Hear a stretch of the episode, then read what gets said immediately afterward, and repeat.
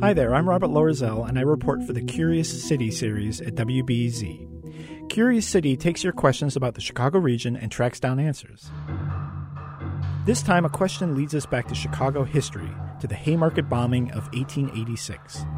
The Haymarket Affair transformed labor politics and radical movements around the world, but it also changed Chicago itself forever. Coming up, Haymarket's cultural impact at home, and then Grammy winning Chicago rapper Rhymefest breaks into song to remind us that the labor struggles of Haymarket are still relevant today. Curious City is supported by Dover, a diversified global manufacturer committed to delivering product innovation and customer service in the energy, engineered systems, fluids, and refrigeration and food equipment markets. More at dovercorporation.com and by Ozinga Ready Mix Concrete, a family owned Chicago business since 1928. Ozinga offers compressed natural gas, CNG, at its fueling stations now open in Chicago, Mokena, and Gary, Indiana. More at ozingaenergy.com. Who's the. What is going to be. When? Where? Where do I. Why is it? How many? What is the. What? I'm reporter Robert Loerzel, and I'm here to answer a Curious City question that comes from Sabina of West Suburban Naperville. It goes like this How did the Haymarket Square incident affect Chicago's culture at the time?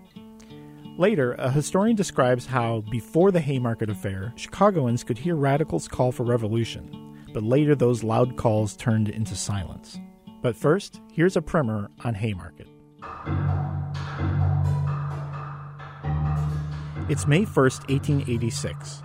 Across the country, hundreds of thousands of people go on strike, demanding shorter hours. They want an eight hour workday. In Chicago, 30,000 walk off their jobs. They have support from labor activists, radicals, and anarchists who fought government control as well as industrial capitalism. Two days later, strikers scuffle with replacement workers at the McCormick Reaper Works on the southwest side. Police fire into the crowd, killing at least two strikers. Chicago's anarchists print a flyer calling for a rally. Working men to arms! Your masters sent out their bloodhounds, the police! They killed your brothers! If you are men, you will destroy the hideous monster that seeks to destroy you! On the night of May 4th, 1,500 people gather near Haymarket Square at Randolph and Des Plaines Streets. Mayor Carter Harrison Sr. keeps an eye on the rally. It was tame. I saw no weapons at all upon any person. The majority of that crowd were idle spectators. Harrison goes home. The crowd dwindles. But then, the police say they hear someone calling for violence. War has been declared upon us, and I ask you to get a hold of anything that will help to resist the onslaught of the enemy and the usurper. 200 police officers come marching. Look! Here come the bloodhounds! I command you, in the name of the people of the state of Illinois, to immediately and peaceably disperse. But we are peaceable. Just then, a bomb flies towards the cops. Some witnesses say the police fire most of the bullets.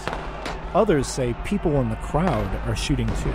Everybody was running and people fell, struck by bullets right and left. By the time it's all over, seven officers are dead or dying. Four people in the crowd are killed. Police round up dozens of anarchists. Eight radicals are put on trial. Prosecutors don't know who threw the bomb, but they convince a jury that these eight men are guilty of a conspiracy to annihilate the police force. The next year, one defendant commits suicide in jail, and four of the anarchists are marched to the gallows. One of them, August Spies, utters his final words on the scaffold. The time will come when our silence will be more powerful than the voices you strangle today.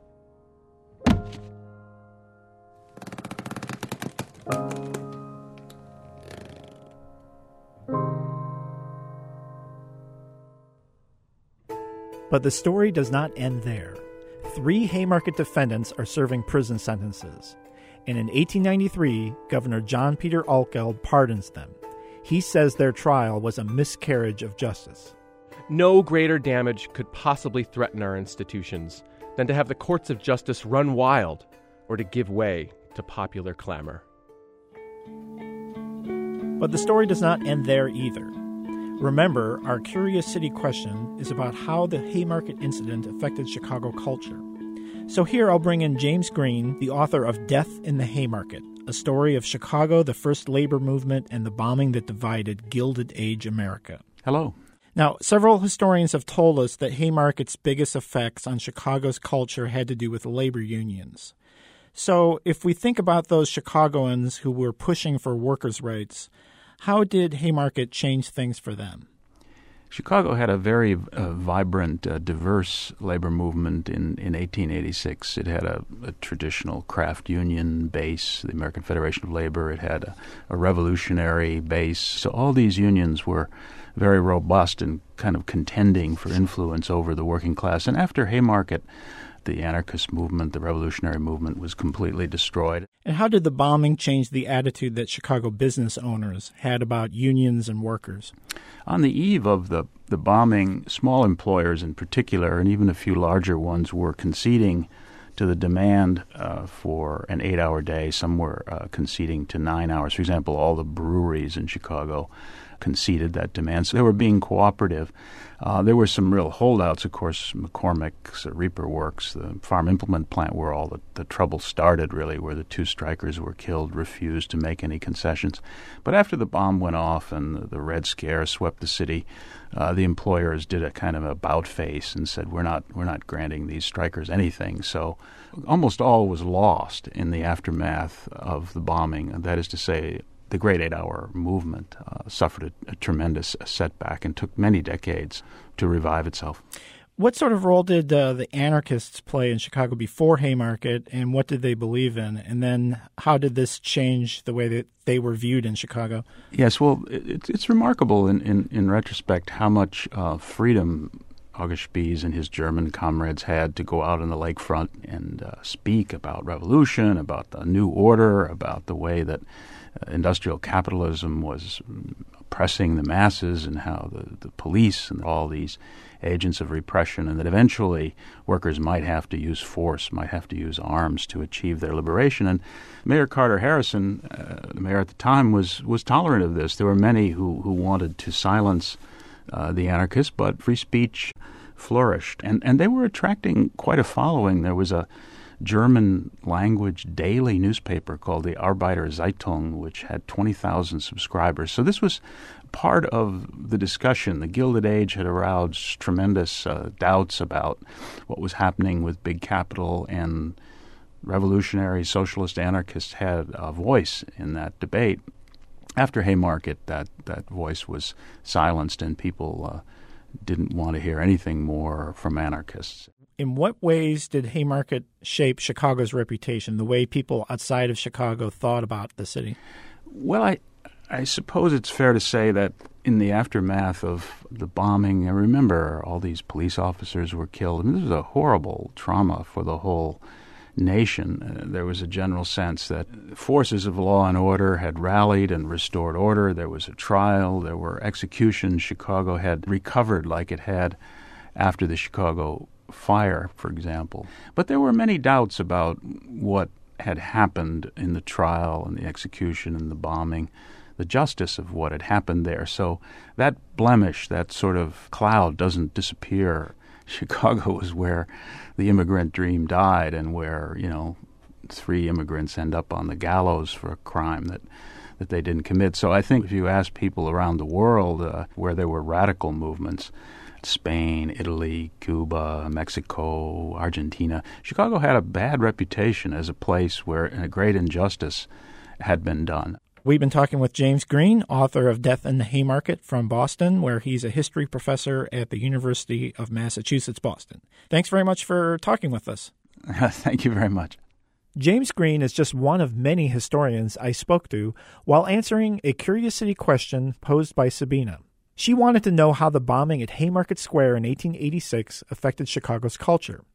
Well, again, free speech was curtailed in Chicago, and Haymarket set back the labor movement for decades.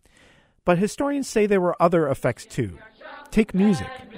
Eight hours for work, eight hours for rest, eight hours for what? The eight hour song was the rallying cry for Chicagoans who were striking in 1886.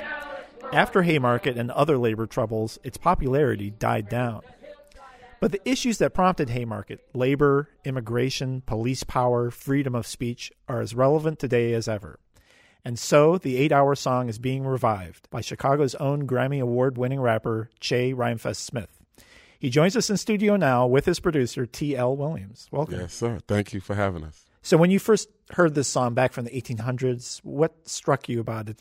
And when you look at these things people were singing about it, does it seem like some of the issues are still relevant today? It helped me to understand what their issues were in that time when you know labor unions were first forming and, and behind that was violence. And and they're basically saying you know we're killing ourselves and we we need some protections and promises for our families and for our futures you know? And i think the issues have evolved. I mean look at the fight that the chicago teachers unions are, are having just to keep public schools open. But the problems have also evolved into you know violence in our communities. And, and so when i when i rewrote the song in a real hip hop way you know i spoke about some of the problems that that we face today in our communities and not just the problems but some of the solutions how we come through it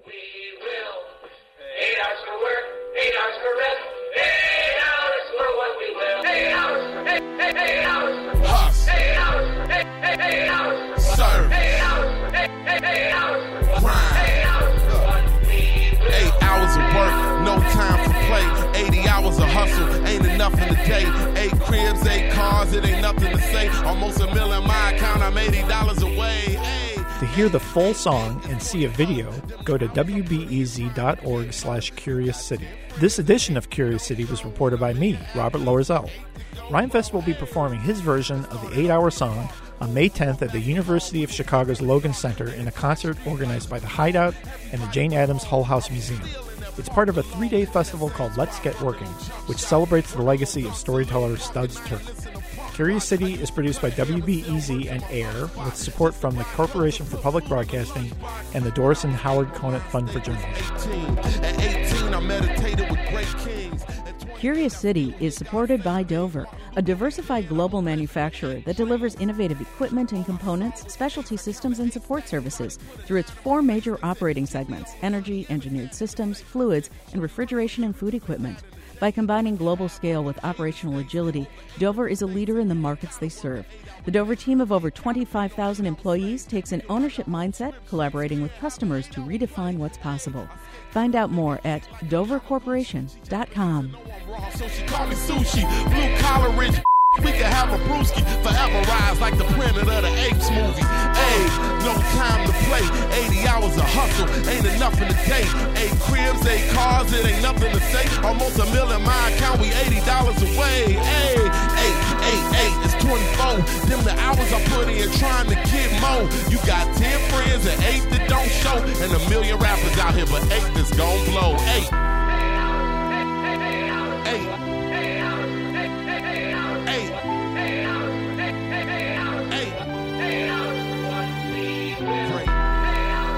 One way, we're fooling ourselves in America.